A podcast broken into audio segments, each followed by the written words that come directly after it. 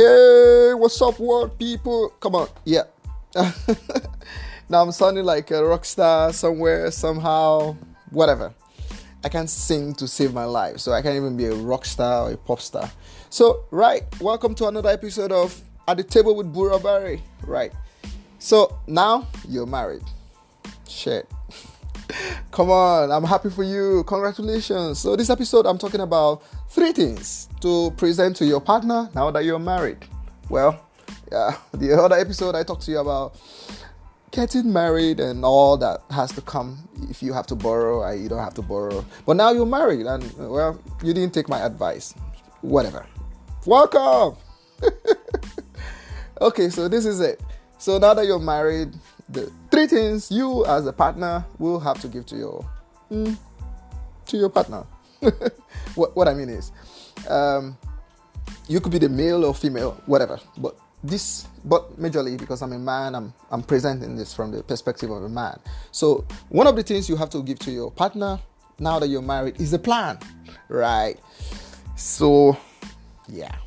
Well, you're a young person in Nigeria or wherever, but maybe Africa, but Nigeria, because I'm from Nigeria, right? And you are married and you don't have so much fun. So, what are you to do? Present yourself with a plan, which you and her, you guys are now one. So, you know, I'm not making mistakes. right. So, present her with a plan. No more, you know, excess uh, hangouts that would cost money because right now you guys need funds.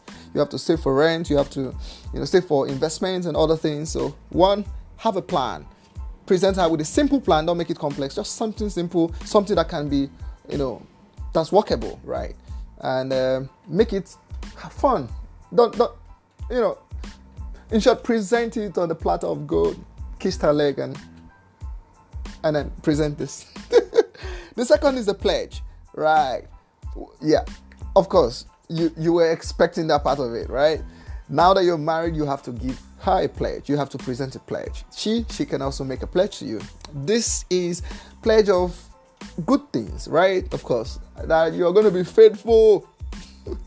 well, this that this this sounds like uh, the biggest joke in this generation of ours, but yeah, you you have to learn how to be faithful. I mean, right? It's still a thing, really.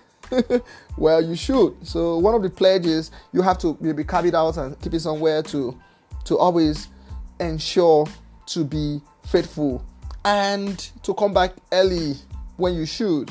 You you don't have to start hanging out with your old friends too much so she's lonely at home and all. No, no, no, no. Now you're a different man. You you can't you can be an idiot. You can't just be an idiot anymore.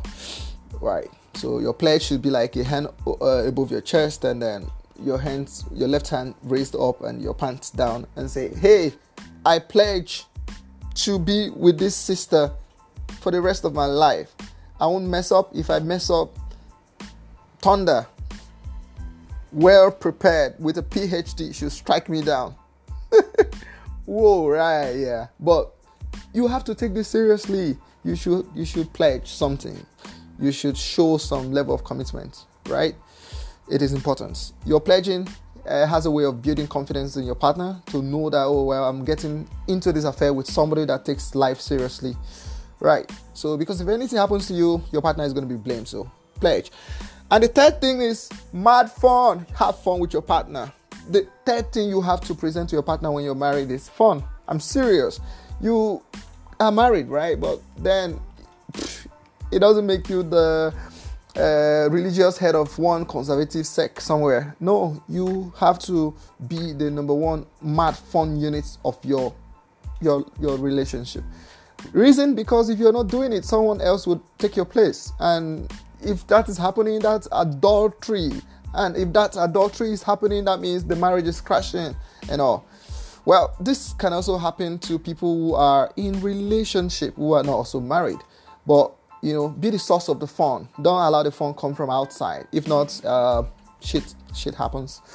So, ladies and gentlemen, uh, these are the three things I think you should have if you are, you should, you know, commit yourself to if you're just getting married. Because I mean, you you didn't listen to me. You got married after all, and then you have to just take this from me. Three things, only three things, right? come on.